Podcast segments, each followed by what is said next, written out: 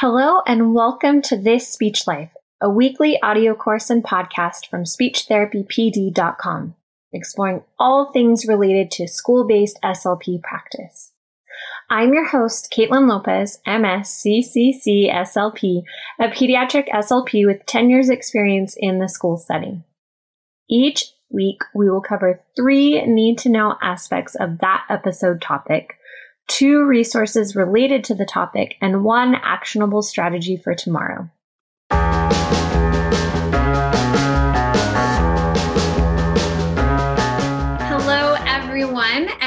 Welcome to today's episode of This Speech Life. I am Caitlin Lopez, a pediatric SLP based in Southern California, and I am so excited to have the fabulous Jennifer Gray with us today. If you haven't taken any of her courses on speechtherapypd.com, I highly, highly recommend them. And I'm just I'm stoked that she's uh, agreed to spend this hour with us. Before we begin, just a few housekeeping items. The first being at the conclusion of today's course, please remember to log into your course portal on speechtherapypd.com and complete all modules, especially the module entitled quiz, so that you can get your live CEUs for today. So now I will read our disclosure statements and get those out of the way before we begin. I'm Caitlin Lopez, like I said, the host of This Speech Life podcast. I do receive compensation for this episode, and I have no non financial relationships to report. Jennifer Gray is self employed at Connected Speech LLC and Gray's Peak Speech Services LLC. She's also a trainer for LSVT Loud, and she receives an honorarium for joining us today on this episode. She has no relevant non financial relationships to report either. All right. So, if you don't know Jennifer, I am so excited to introduce her to all of you. She is a certified speech language pathologist with 20 years of experience treating those with speech, language, and feeding delays and disorders. She has spent the last 12 plus of those years specializing in communication and feeding for those with the intellectual disabilities and motor speech disorders. She owns and operates companies offering consulting and direct services, including early intervention and private practice practice for infants, children, teens, and adults through traditional and telepractice teletherapy settings. Her experience working in universities, public schools, private practice, and early intervention settings has led her to seek more effective therapeutic approaches for young children with moderate to severe intellectual and motor speech needs. She currently trains therapists, caretakers, and educators to use methods that work teaching courses and speaking at local, state, and national conventions. Jennifer Gray continues to seek and develop innovative and evidence based practices to ensure functional outcomes for educational, social, and independent living success like I said, I'm just really excited that she's here. I think a lot of us, you know, we we get a lot of courses that are autism based or we get a lot of courses that are speech sound disorder based but not quite focusing on our kids with Down syndrome. And we do have enough of them that we should, on our case lists, that we should be learning specifically what works best for this population and focusing on their strengths and how to build on that. So, Jennifer, I like, I, I just keep saying it. I'm excited you're here because it's the truth. All right, Jennifer. So, why don't we just dive right in? What are three things that we need to know when it comes to planning therapy for our students with Down syndrome? Uh, it's really hard for me to pick three things, but I am very happy to be here. So I, I, talk about this all the time. If you hear my computer ding, I think I don't know how to turn off the alerts. So I, pro- I apologize getting emails. So I picked three really kind of broad categories based on what I've learned from educators, SLPs, and families in school settings, which is really kids with Down syndrome learn differently and so how you know if we need to know that and we need to know how what that difference looks like otherwise we just keep chasing our tails and i think that that's kind of where most of us end up with down syndrome is what part do i focus on in an iep when there's just so much there right? And we hear some things from parents like you know pt and ot they're very concrete but what we do is all of cognition. so, that piece of it, how do we do all of that when we're supposed to be able to focus? And how do we do that with a large caseload? How do we do that in groups? How do we do that in one on one settings when we're looking at inclusion? And so, those three things that I've kind of picked is how do they learn?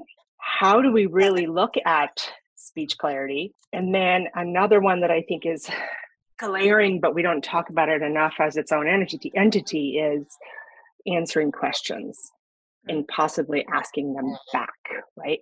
So, those three things, I think if we have just a foundation with those three things, we can make those choices that SLPs need to make in schools a little bit easier. And then on the flip side, helping parents know even what to ask for or how to work together in harmony because it seems like we're always on opposite sides, that there's a little bit of fighting going on every time there's an IEP. I keep my eyes pretty close to parent boards and things when there's so many discussions about inclusion, how that's supposed to work. And I will never pretend that I know those answers. It's so complex.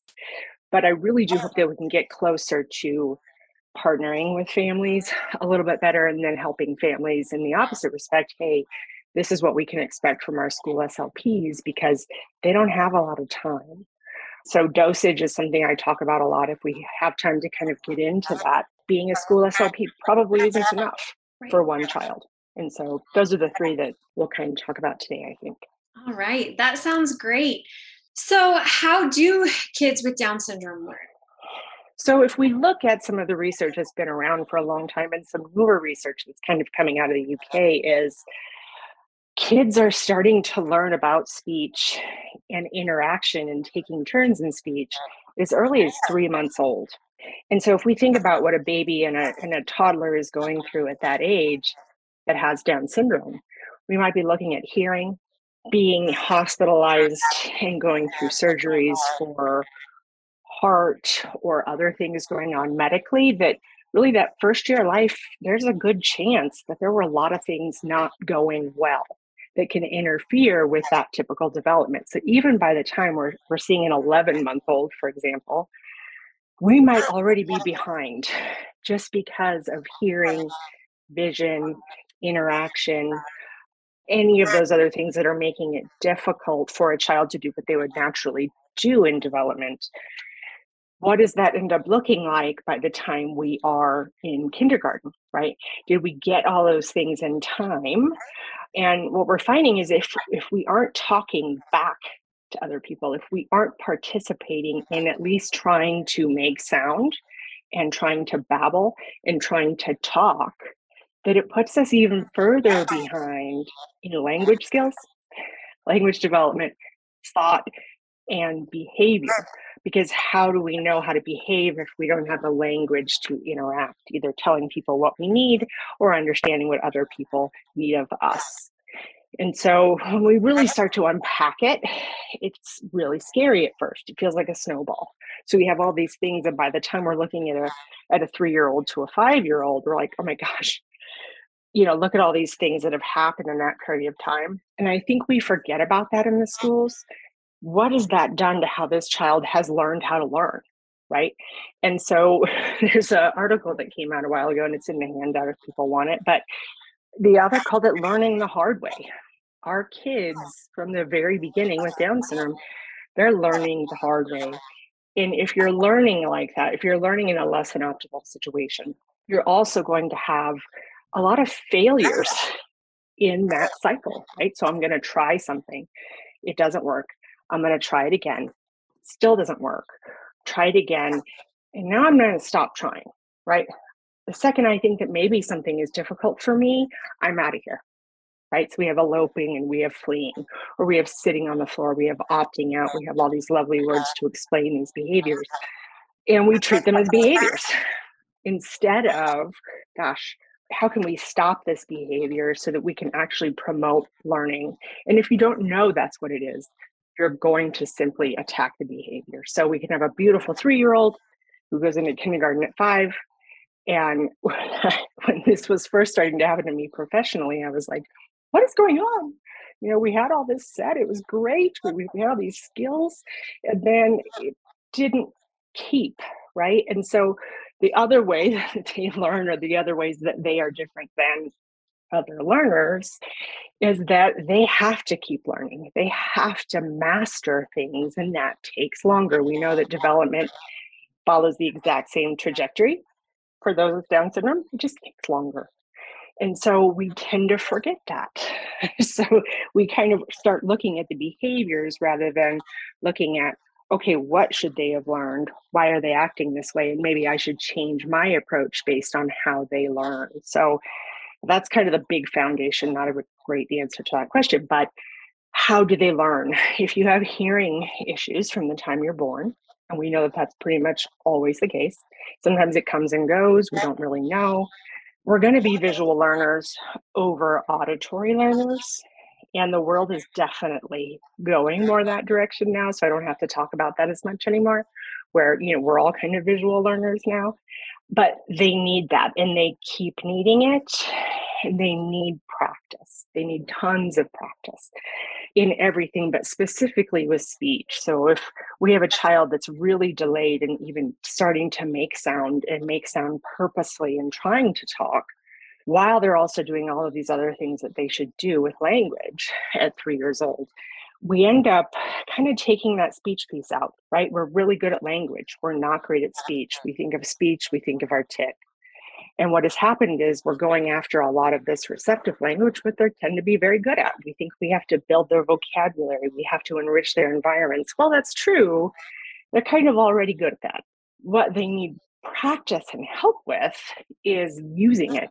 How do I use these the vocabulary I've learned. They're actually really good at vocabulary learning. They pick up new words really easily.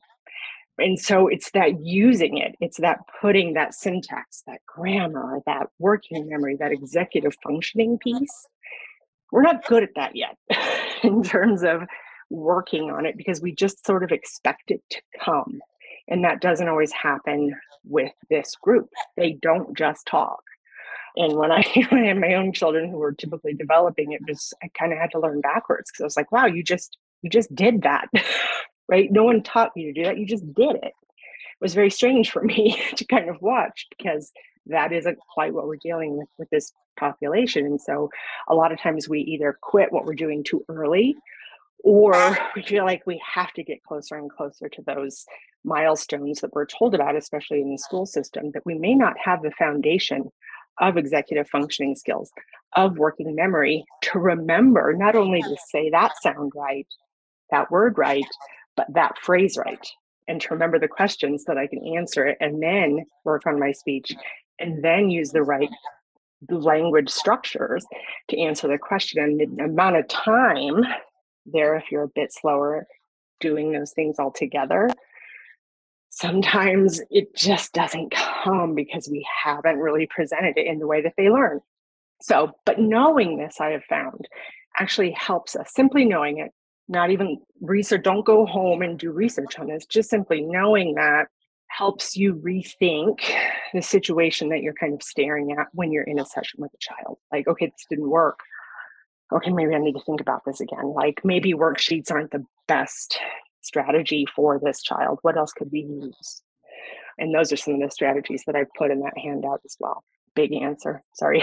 no, I think that's great. You know, it's so true that we sometimes, especially in the school system, you know, if we're working with an older student that might be in sixth, seventh, eighth grade, we forget about those early years. You know when we're doing our assessments we're not we're not necessarily thinking about that early intake of okay how often were their ear infections? You know how did they have tubes put in their ears?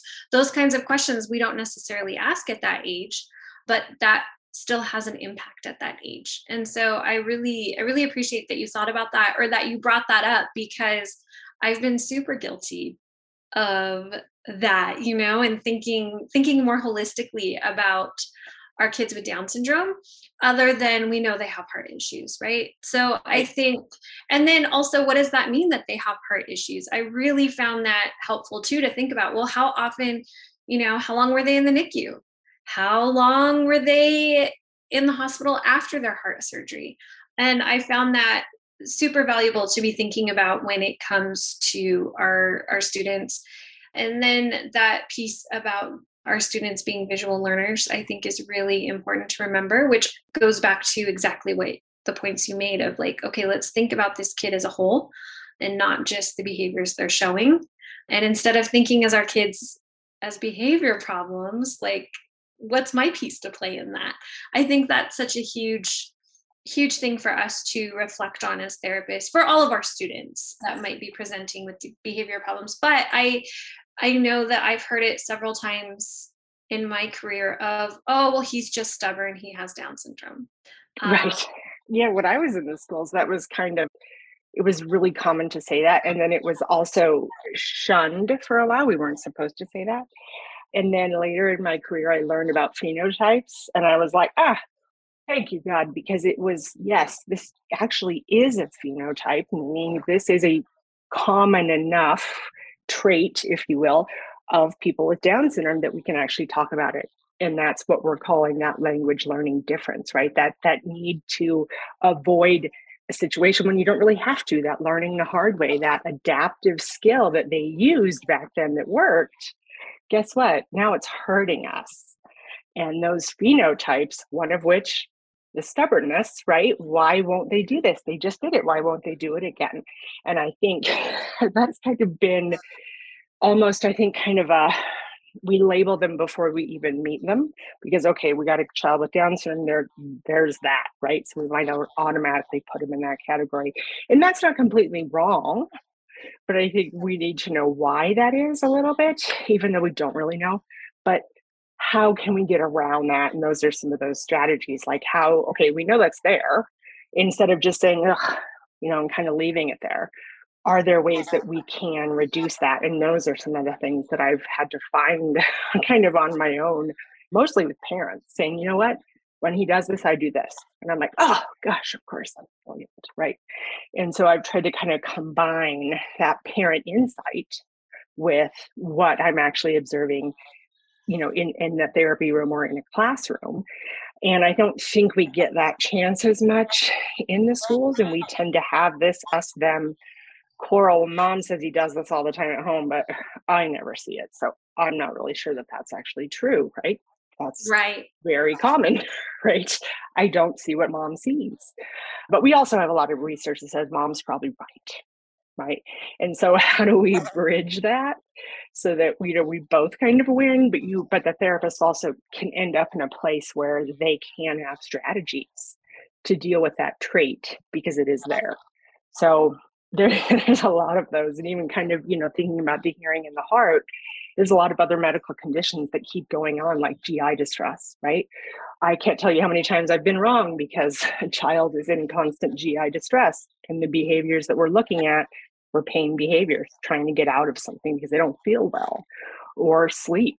We know that most people with down syndrome have sleep apnea and we have to make sure that that's been addressed otherwise we're looking at behaviors that resemble autism when we've made those mistakes in the past with this group. So knowing those medical things really mm-hmm. kind of helps us in the classroom. Hey, I wonder if he slept last night. I wonder if his tummy hurts. And I, have had a lot of those experiences where, sure enough, you know, I'll be with a parent and be like, I don't know, something's off today. And then I get a call two hours later. Sure enough, they threw up, or, you know, some GI stuff is kind of revealed. And so knowing that you know, behavior is communication most of the time, not all the time. Especially with this this group, it's tough. But also having that skill to know, hey, we might want to dig around and see why this behavior is occurring.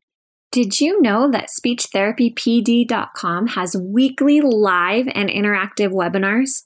We are the fastest growing CE provider. Subscribe today to get access to over 750 different courses in audio or video format.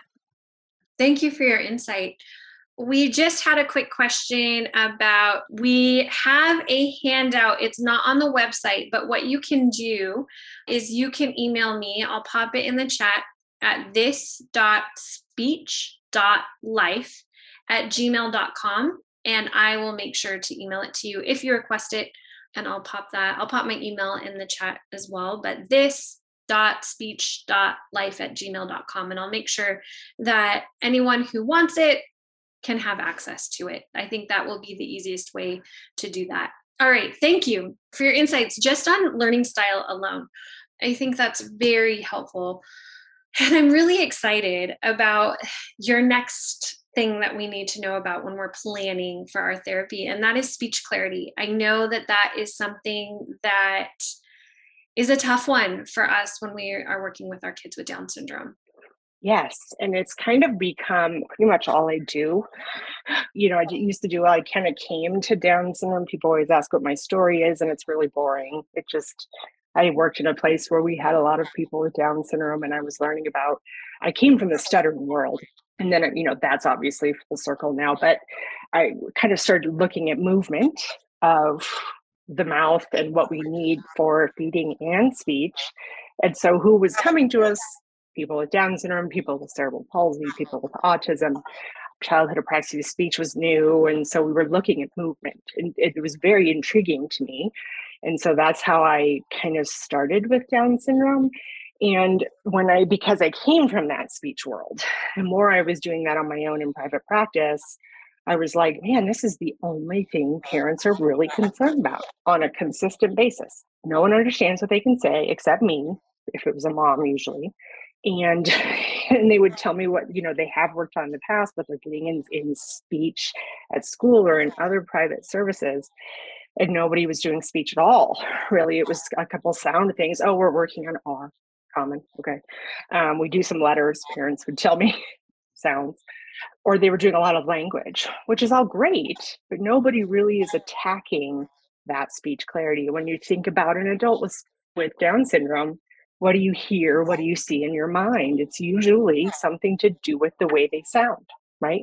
And so I really just had to kind of be self taught and figure this out on my own, taking a bunch from people in you know different areas of our field, outside of our field, and kind of have developed some things that really just expand on things that we do for other children. But it really isn't sounds. You can work on sounds, but you shouldn't work on it too much because that's not really the problem. The problem is movement. Children with Down syndrome have dysarthria, all of them. We don't like to talk about that. They have hypotonia. They can't move as quickly and as agile, thinking agility, but they, they don't have the agility and the endurance and the speed because of that dysarthria. So if you think of speech as movement, of course, that's what's going to happen. But in addition to that movement, we also have high palate and a very small nasal passage for the same reason, and very small ear canals, which leads to a lot of the hearing. So any allergy, any cold can immediately affect resonance, right? So that we kind of always have a cold. We have lax ligaments in addition to lax muscles. And so the joints here, so your jaw, obviously, TMJ, it's a joint, it's lax. And now we have jaws that are usually too low, tongues that are sticking out too forward, mouth breathers because their nose is always stuffy. Here's that snowball again, right? So it's not just the sounds, they could be making those place and contact areas of speech perfectly, but that manner of speech probably always going to be somewhat distorted. So you don't notice it as much when they're younger because we're talking in very low MLUs, one, two, three words at a time. But when we start getting smarter and we have more language and we start saying more and we stop talking talking faster like I am today and telling you a lot of things, we don't have that system that can keep up, right? And so we tend to think of MLU, gosh, it's a language problem. We need more words at a time, probably, but it's also part of executive functioning and it's a movement issue it takes me a lot more effort to say that in the same space of time than, than you take to say that in the same space of time. And so, really looking at speech clarity as an issue of voice, resonance, and movement really changed everything I did. Because I would stare at these kids and I would record them, and then I would stare at them in my in my spare time, and I would listen with you know the sound on, then I would turn the sound off what is it that's disturbing this signal? And it really had a lot to do with voice in terms of is your voice at the optimal pitch, right? Normal voice stuff. How is resonant, resonance affecting that? Are they putting syllable stresses in the right spots? They don't, by the way. So there was all these neat little things that I was not neat, but all of these kind of secondary voice characteristics that we kind of lay on top of speech, right? But don't think about very much. Those tend to be the things that are disrupting this signal. And so that's why working on sounds alone doesn't work because they usually are saying the sound's okay for the most part, especially as you get into the teenage years. It's rarely a sound problem. It's more of a resonance issue, a movement issue, and then learned behavior issues? I can't say that or I can't answer that question. So I'm just going to say one or two words. And if my working memory is poor, gosh, I'm probably not going to be able to say a five word sentence every time I talk because the cognitive load of that is too hard. And so really just bending our bending our knowledge enough to kind of go, oh gosh, this is a bigger thing than I thought it was. This isn't this isn't just speech, right? This is huge and it doesn't stop. This is something that's from when they're little to adulthood because you're going to get colds. Your system is going to go through things. Puberty, for example, things get really weird when you have all of these differences physiologically. And so we really do have to think about people with Down, Down syndrome really in the, kind of their special category, but also realizing that that category has about a thousand categories inside of it. And I think that scares people. But I hope that by talking about this more, it doesn't really, for me, selfishly, it unlocked doors. And so once I was in a place where I could go, gosh, what is that? And then I kept doing that. And then I would do research or I would talk to people. I'd call people, I'd email people, people, doctors, other, you know, professions and be like, gosh, what is this? That's when I started to kind of develop techniques that worked because we were finally looking at the thing that was causing the issue. So again, not to scare listeners, like you don't have to do all this right away. I've been doing this for a long time. and that's what I'm trying to do now is lay it out for people so that you can quickly reference some of these things so you can help that student on your caseload because most of you don't have caseloads just with Down syndrome like I do. And so how trying to make all of this that's hard to find right now easier to find and that's what I'm hoping to do with podcasts and more speaking, putting handouts like this out there, putting resources like this out there for therapists, teachers, parents, so that we can understand this snowball a little bit more so that we can look at speech clarity, but also the whole person, and then understanding that this isn't something that goes away when you're eight, like we think of with speech sound disorders, for example. So this might be an ongoing thing, and knowing that we have to be patient for a long time. Thank you. I, you know, you really just blew my mind, to be honest. That is for sure the missing piece of, oh my goodness, why didn't I think of those things? Oh my goodness, she's so right. Oh my goodness, I'm an idiot, right? Like, but when you know better, you do better. Um, oh, and I do that every day. I'm like, how did I not see that? Yeah and especially in our field i feel like you know there's always constant new research but i absolutely loved what you said about just really breaking down the speech mechanism and all the pieces that we need in the speech mechanism and every single one is impacted in our kids with down syndrome and of course working on a single sound is not going to work. Of course working on phonological processes is not going to work it might be helpful those phonological processes might be helpful you know for our younger students but once they are in elementary and junior high so thank you. You just really you unlocked doors for me and i'm so excited and so like i have a game plan now and i'm i'm really excited. So thank you jennifer for just that little bit. It's like i'm so excited. This is why i was excited to have you on the show. Okay. Oh, i always learn something new from you every time I take a course. So thank you for that. That that was really eye opening to me of the way you broke that down. You know, and, and, and there's I, so much to it too. Yeah. it's hard for me to do it in a, a short amount of time, but it, that's what I'm hoping that the reaction that you have is what I can instill in other people is because that's what it does for me. It doesn't make me sad or worried. I get very revved up about it. I get very excited because I know, hey, gosh, now I have a path at least that I can explore. And then we can, and really, I think keep thinking I have to write a book called I Don't Know, Try It. Uh, because we don't, we just don't know. There's a lot we don't know. But there's a lot we have to try. And I think a lot of therapists are very scared to do that, right? With evidence based practice and that being such a, a big focus of what we do, we're scared to try. We're scared to wonder where that curiosity is kind of taken a back seat to the IEP goals that we're supposed to use, right? Or WH questions, for example, when we're looking at answering questions, which is one of those things I can talk about, but it's not WH questions at all, it's questions. and it's answering questions and it's asking questions, right? These are big, big categories. And for me, that really makes things exciting because hey this is this is why it hasn't worked for me this is why it hasn't worked for the student. And i think it hopefully it gives us a place to go knowing that we have a, still a lot to learn and we have a lot to learn from each other. That you know it's so we have we're having a conversation about kind of being on your own in practice which i was for a long time which worked but you really need those other people to say hey this is what i'm seeing. What in the world is this? And being able to ask that question in the first place to say gosh I just am not finding anything. I'm missing something here. And those conversations open doors and they make it ah. much easy for, easier for us to problem solve when we're working with a student or a group of students. Thank you. Thank you for that.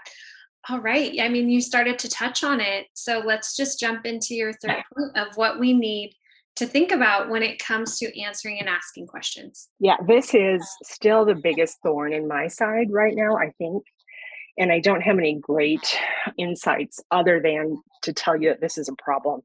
This is a very, very, very big problem. Our kids struggle answering questions. And I think it's for all the reasons we already talked about when they're little, but it's also the way our culture interacts with children, right? What do you want to be when you grow up? What do you, what do you, what do you, what do you, you know, we, we ask questions while we teach and that may not be the best approach really for anyone but i teach this and then i go into a session and i ask questions right? I mean it's so hard to break but i've had some really interesting cases in the last few years that have really just kind of knocked me down. Like gosh this is nuts. I can't get a single question answered accurately. Even hi what's your name? can be tough for someone to answer and why is that and here's what I found the big answer is it has nothing to do with their knowledge at all. It has to do with everything else that's going on when you ask the question. So for some kids, simply asking a question causes them to shut down because they're like, you know what? I'm going to get it wrong. So I'm going to be silly here. I'm going to pretend like I didn't hear you. I'm going to run away, whatever it is, all the way to I'm going to guess or I'm going to look for something in my environment to answer with that's visual. So one of my favorite examples, if you've heard this so many times, sorry, but is I was in a session session and I was having a great session and the child and I were going back and forth and we were talking all about this birthday party he went to over the weekend and it was wonderful and I talked to mom afterwards and because she had I was doing this at a kind of a babysitter after school so mom came over and I'm telling her all about it and she's like we didn't go to a birthday party over the weekend. And I was like, what? But there was chocolate cake and one kid got a ball. And, you know, I had all this information. And I was like, what in the world just happened? Well, he was following me. You know, we were talking about, I think we had probably a puzzle or something with a cake or a balloon on it. And then it kind of blossomed. And I said, oh, have you been to a birthday party? Yeah and you know my face is really happy and animated and i led him to all the answers he gave me. And he was so excited that i was into it and that i was happy with him. And we had this wonderful time that he basically lied to me the whole time. And i say that being funny he didn't lie to me. But it really kind of taught me again it's nothing to do with actual answers you know why did why did that happen all kids do that to some extent but this group tends to do that very very often so they either grab something that is in your face or that's in the environment a lot of time they'll guess or they'll pick something right away and it may not even be something that they're physically seeing. I saw a video once recently, and I can't show it because it's not mine. But basically, the the teacher pulls out a book, and the child knows the book, and it was like a picture of a dog or something. And she goes, "Oh, you remember this book? It's about you know, remember what this book?" And he goes, "Tractor." And I was like, "What in the world?" And it's a it's a dog, and he said tractor. And then the teacher quickly answers back, "Oh, that was the book we did last week. This book is about dog And I was like, oh my gosh, that's right. So it wasn't even something in the immediate environment. He remembered her in a book and he went to tractor. And if you don't know that, it's a very puzzling. Dog, tractor. Gosh, maybe we need to go back to labeling. Maybe he doesn't know the difference between a dog and a tractor. He does. he very he knows exactly, but that's not what that adaptive skill he he developed in a way that oh book tractor because in his head he saw the tractor of the book that they read last time and so that photographic memory if you will is also kind of at play so not only do i learn visually i might remember visually and i might remember contextually which we all do but that adaptive skill to either play off of my face or play off a past experience kind of betrays them as they get older. And so we kind of have to have those experiences and know that to go, oh gosh, just, you know, because most of us would right there assume we have to do vocabulary building because he thought a dog was a tractor, right? And so this answering question thing, it really is a problem. And responding in that interaction, right? So as we're getting into the teen years and the older years, we're realizing, gosh, we can't have a conversation and I think I've been looking at it wrong until recently, where I was like, well, let me think about this. So if they're 13 and all we've done is really kind of quiz, because that's what our culture does, did we forget to teach them to ask back? We may have missed it. Not we may have just not even realized it because it normally happens within our culture. We don't usually have to teach it. But what we forget is they didn't learn to ask questions back. They're the one that gets asked almost all the time. They're the one that has the issue that others have to attend to that we sort of forgot that they should attend to peers. And so now we have a brand new issue when we get older. Like, okay, well, friendships, why are we not having friendships? Why is this so hard? And we talk about social communication, but it might even be bigger in the sense that gosh we forgot to teach that when they were younger and that's i think one of the reasons that inclusion is extremely important. You know they see it and we think that that's enough because that's typical learning that tends to be how it goes.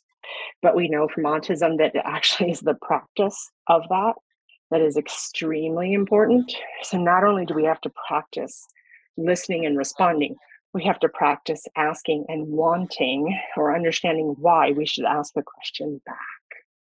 And then not just be a rote greeting that we've practiced over and over so the question thing is much bigger than simply, you know, hi, how are you? What's your name? But we got to have them ask it back and actually remember and listen to that answer. So again, I hate to kind of throw this all out there, but I get nervous and I want to say everything I can in a short amount of time so that at least you, you know, hearing this can go, oh gosh, just remember a little piece of that when you're looking at questions. And I think it does kind of open some doors like, oh, yeah, maybe there's a different game we should come up with for our group sessions to make him the questioner, make him the teacher, right? Peer models is another brilliant way in the schools to do that is to have a model that not only models but interacts and, and choosing how that can work in a classroom with that visual, but also they do have a desire, like we know with autism, to be like their peers, even if it doesn't look like it sometimes. But how do we do all of that within a school setting so that inclusion can work better? That's just one little piece of some tips that might help in the schools. Are you taking advantage of the certificate tracker? Not only does it store your certificates from all of your evidence based and practical courses from speechtherapypd.com, but you can also upload certificates earned from other CE providers. It's the easiest way to store and keep track of your CEUs. Just another perk of membership. Awesome. Thank you for that. I mean, you gave us a lot to think about when it comes to asking questions and answering questions and then them asking questions back. You know i think that that's a huge piece that can be used with all of our students but especially you know our students that are are in sdc classrooms that a lot of times it's just that constant quizzing and we're not working a ton on that pure that pure relatability and that pure relationship. And i remember a few years ago, I was working in a classroom and the teacher had free play in the Friday afternoons, but it wasn't free play. It was, but she she had all of her classroom staff, and then I would go in as well. I had a couple of students that had push in on their ther- on their IEPs, and I loved it. You know, we would go in and model and help with some of those peer relationships and that was super valuable i think for those students. And then we the students that were mainstreaming they had a lot of great success with relating to their student to their fellow students as well. So i can see how that is something that we definitely need to do a lot more of. And this teacher was not a preschool teacher. We do see a lot of that free play in preschool, but she was a first through third grade teacher so that was something that you know she got a lot of pushback for from administration from parents but we were able to show no we're working on actual skills these are things that they need so um, right. it, it can be done you know and and and it was something that I was able to really uh, back her up with with some good social social learning resources and um, you know evidence. Yeah, because again, you know, even at third grade, you know, we didn't get it in kindergarten, we didn't get it in preschool, most likely for those with Down syndrome, because they may not have been in a place that they could have learned that then. And so we also, you know, have to remember like, okay, they're gonna be they're they're late and they actually really love engaging in things they're already good at right yes. so we're so quick to move like okay master it go on but be careful because I've seen that come back over and over again. And then we lose that skill because maybe we didn't stay long enough, but they also are not used to doing well. And so being a master at something is something that can be extremely empowering for them as they become learners. You know, they're not going to master it at third grade and we're done. It has to keep going. I really love just how holistically you look at our our kids with Down syndrome. You know, I, I never even thought of that of they're not good at things and they're used to not being good at things and just how how rough that is for their self-esteem as you said that and i thought man okay that's definitely an area that i can i can work on you know it's not always working on things all the time that are going to be hard and difficult for them you know it's right. and it makes sense right? Like i don't want to go to calculus class i that. Right and you know that's kind of them all day you know but you really want to sit there and do the thing that's hardest for you all the time? No i would act out too. And so that's kind of an exercise i wrote through like okay if that was me i probably would have slapped that kid too or you know when you're thinking i mean these are those bad behaviors but I would probably act out, especially right. at that age, yeah. just because I knew in my own head that the outcome was bad. Or I'm wrong about my thought about the outcome, but you need to teach it to me in a way that's interesting to me. Yeah. Right. if it's not interesting to me, I'm really not going to pay attention. That's human nature. That's all of us. Right. That's yeah. why worksheets don't work. right. You know, use real pictures, use pictures of him, this stuff his family members, his dog, make your own books and things like that, where you can make sure use music all the time. what does he love? Use it.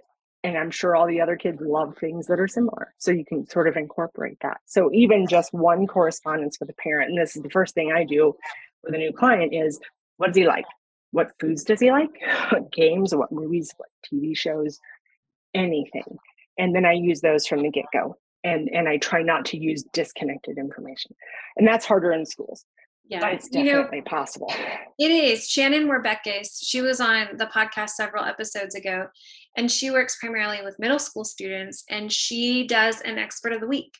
So, you know, they work on Tommy wants to talk about spiders and everything spiders. So they'll do spiders that week. Yes. And then Susie is really into the solar system they'll do solar system that week. And I think that Oh, that's really that. brilliant because you're working on peer relationships.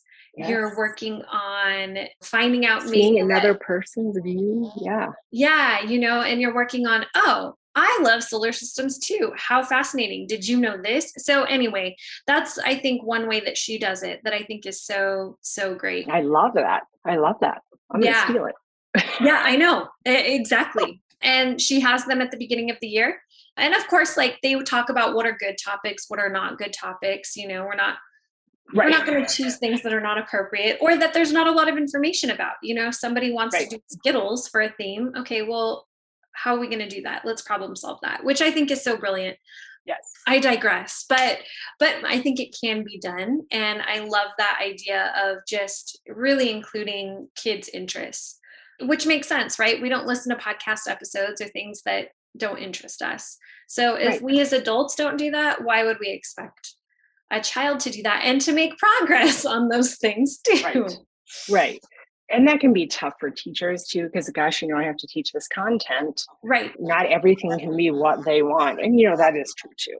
But if you're looking at a unique learner, there's going to have to be some things that are modified within the curriculum, right? Because that's the other big complaint I hear all the time. It wasn't modified. Um, and I always think, well, gosh, how, how are they supposed to know this when we don't really understand what modified means for someone with Down syndrome? Because I think that's the other missing piece.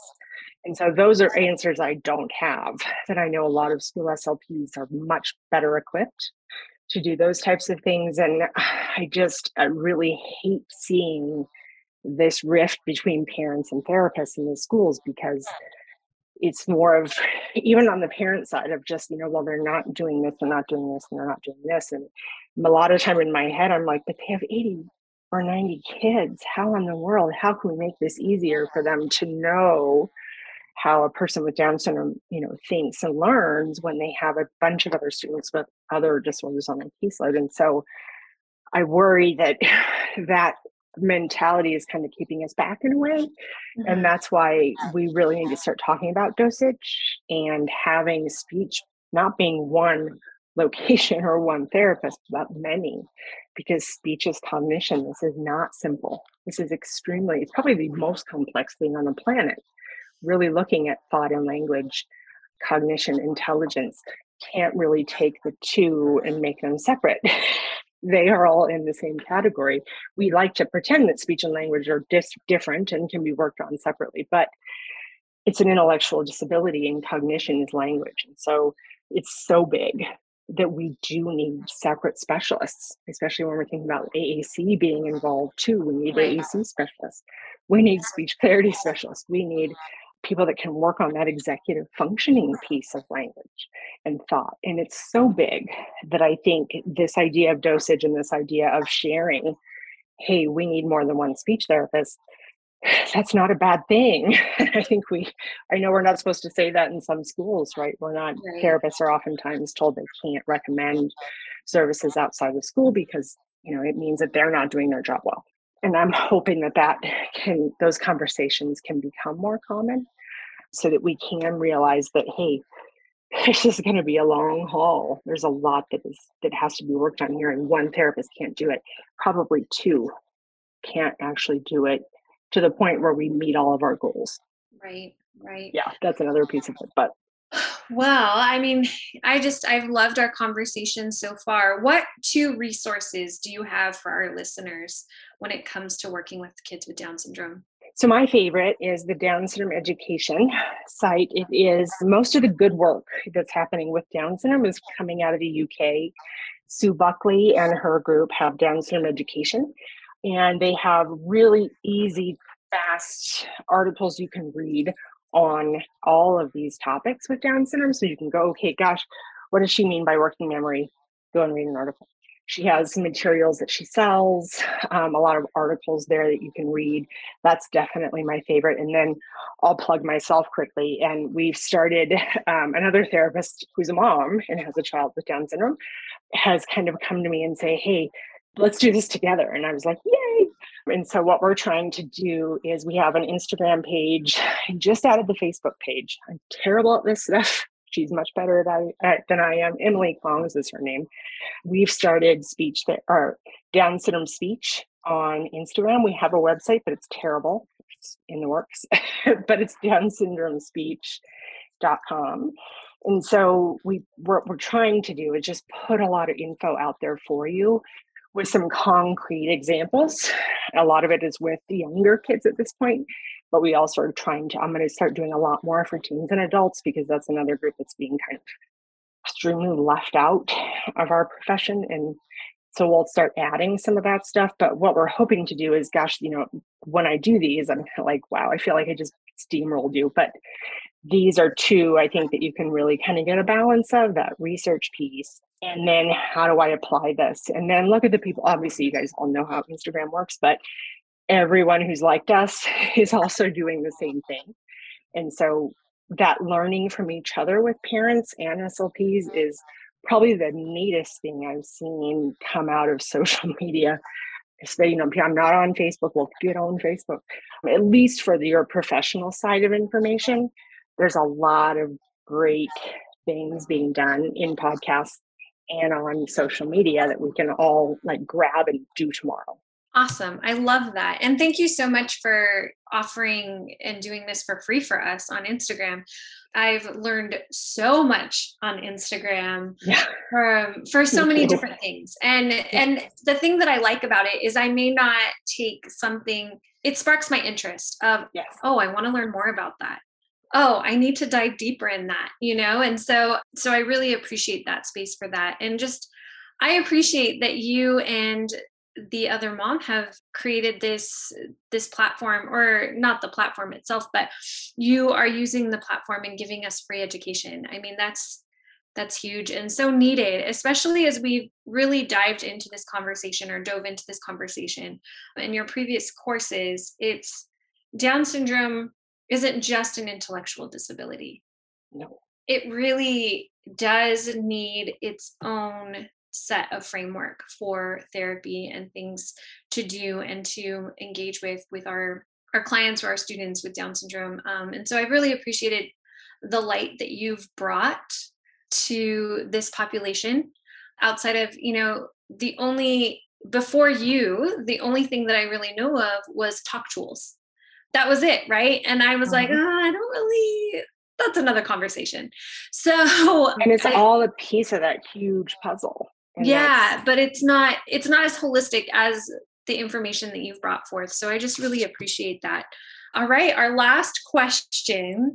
What actionable strategy can we start doing tomorrow? Oh man, there's so many. And it's funny because I'll go through like my own little like bouts where I'm like, this is the only thing I need to ever do. And then I remember that that's not true. you know, I feel bad because if you've listened to me before, you've already heard this, but probably personal books okay. or autobiographical books. I mean i can't tell you how much i've used this. I'm going to give you two and i'm going to break the rules.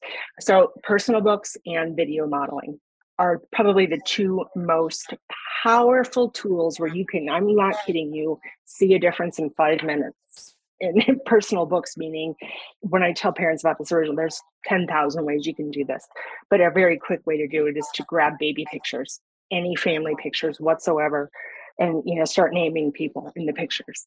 Make your own books where it's just one word or a phrase per page per picture. You can do them by category. You can do you know my toys routines during the day snack time dinner time where you're it's basically aac but what you're going to do is you're going to build in reading which our kids are very good at i didn't talk about that today we can read at very young ages sometimes even self-taught so using print which obviously, even at very young ages, is going to help with school, right?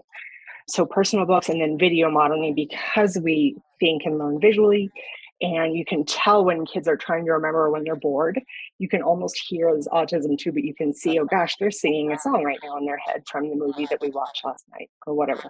So, some neat video modeling stuff is out there on the internet too that I've talked about. But taking a quick video of them at the zoo watching it back together, talking about that video or whatever they're doing in that video, the research says, I guess a better example would be than the zoo would be copy kids is one I use all the time. So you take a video of them eating something well one day. They're in a great appetite. They normally don't have a good appetite. take a quick video of them eating that, rewatch it again, maybe several times with them. They love to watch themselves, any video, but really of themselves even a bit more. And the research says there's a latency effect. they may eat better in 14 hours from now simply from watching that one video of them eating that food in the past. And so you can take that 10 billion different directions. There's companies out there that are doing this, but it doesn't have to be something that you purchase. This can be done with all of the cameras or all of the videos on your phone, all of the pictures on your phone. You can do it right now and then watch it together later. That playback, that teaching, hey, look at me, that's what I did. Or even if it wasn't great, like, oh man, we put the shoe on the wrong foot. You know, I gotta do it over here and then we do it better they're more likely to put the shoe on the right foot the next time uh-huh. watching that video. So there's some really neat stuff happening with those two things. And with a phone in your pocket, you can do both very quickly and daily. Awesome. Thank you. I, you know, I was thinking when you first said video modeling, not videos of themselves. And so I really love that idea of video modeling. You know, if they're at lunchtime, um, having an aide take a quick video. Of course, we yes. need to you make all sure the paperwork. Yes. Yeah, of course, we need to make sure we have consent for all of those things. But having the classroom teacher or the classroom aide take videos of them in class, having the classroom aide take videos of them while they're in APE, having sending you know, home to mom. Yeah, and then also asking parents, you know, hey, can you send a video and I mean, we could totally, as I'm brainstorming and thinking of things, I know. have fun when they're the expert of the week and they're talking about their spiders or their their thing, and maybe mom can share a video and hey, we're going to talk about this video or this thing that they did. And it's not only their interest that peaks, but their vocabulary comes out. And it's been so surprising to see that because I really wasn't a passive learner type of therapist, and you know, I kind of go back and forth, but I've done this and been shocked almost every time that they just start talking about it. or a child can read and we didn't know they could read because we just never thought about it. And so you will see skills emerge. And so if you can share, I know there's all these legal things and people complain about that, but that's a brilliant way to kind of make that bridge. Hey, here's what we said happens at school. There's what we see at home. And now you both see it together and a lot of wonderful things can come out of that on three different fronts. And so, yeah, and it's simple. We have phones in our pockets all the time. Yeah, it's true. We do have a question from Marianne. She asks if you have any examples of visual or other tools you use to work on speech clarity or other areas. She was thinking about using pacing boards with fun visuals oh, yes. as an example. Exactly. So pacing boards are kind of the number one thing we use when they're little. It's like a pre AAC, but also remember reading is a pacing board. So, you know, say, I am hungry. That's one of the first books I'll do, and I show um, examples of this in the courses. But it's, you know, that child sitting at the table eating, I am hungry. A child drinking, I am thirsty. They'll see their things, and we can use words Uh, as pacing boards. And that's where this reading piece can really be extremely powerful. Because even if now I'm not talking about comprehension, I'm talking about reading for speech. So, as a pacing board, the child that we could only get one or two words out of spontaneously suddenly can read a four to five word sentence. Now, I'm not saying they can duplicate it right away, but they're doing a motor act they've never done before. And now we're getting that feeling of talking in longer utterances. And now we're working on working memory too, right? So all of these things are starting to happen. And you can almost get instantaneous speech in, in words and lengths of utterance you never would have had before. And so these are strategies. They're not going to bleed over to perfect everything. But yeah, that's a definite start with those pacing boards. That those are by Libby Kumin, and then modify them as the child grows. And then we kind of, you know, we kind of fade them like everything else. But yes, that's the quickest way to work on MLU at least in the early. I'm not sure if that was exactly the question, if I missed it. I got excited about the pacing board part. Awesome. We have another question. Do you have any suggestions on therapy strategies for improving receptive and expressive language skills for early elementary students with Down syndrome and severe intellectual disability who are nonverbal at this time? Nonverbal.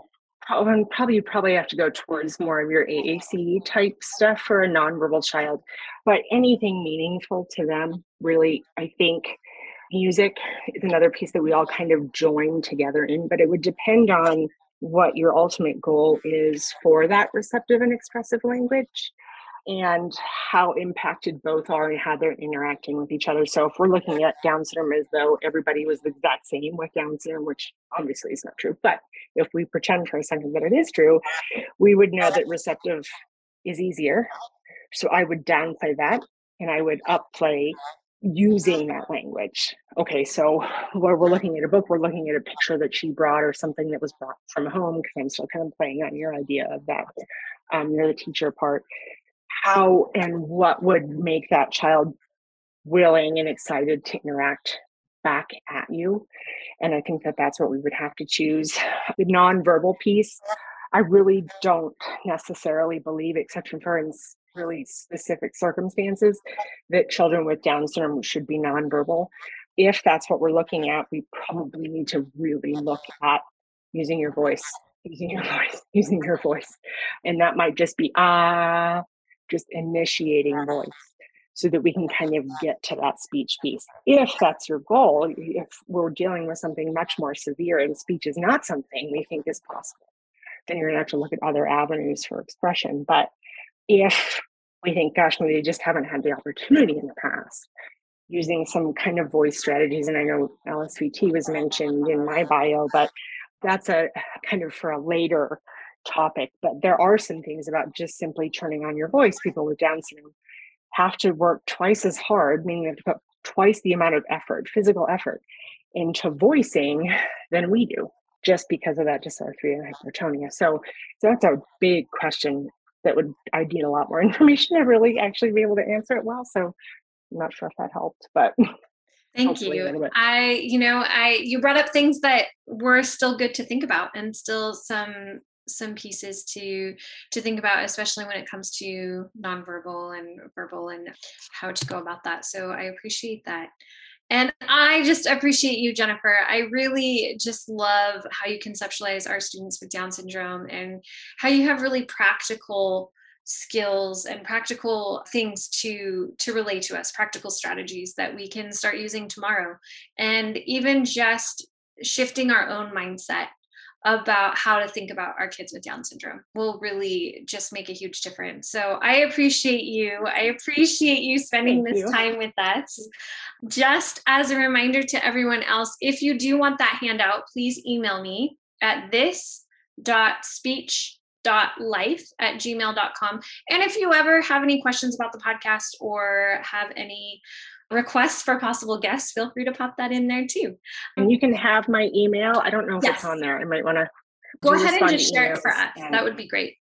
So it's Jennifer at grayspeaktherapy.com. And then you can find me on Facebook and Instagram also. So if you have questions, I love questions. if I, I really wish that's all I would do. I could make a living off of that, but I can't. But I will respond and kind of point you to directions if you have more in-depth questions that we didn't get to today. So thank you. All right. Thank you so much, Jennifer, for making yourself available and for sharing your Instagram as well.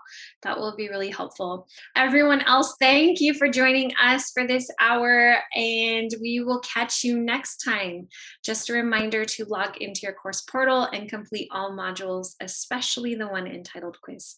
All right, everyone. See you soon. Thank you so much, Jennifer. Thank you. Thanks for joining us at This Speech Life. Remember to go to speechtherapypd.com to learn more about earning ASHA CEUs. We appreciate your positive reviews and support and would love for you to write a quick review and subscribe.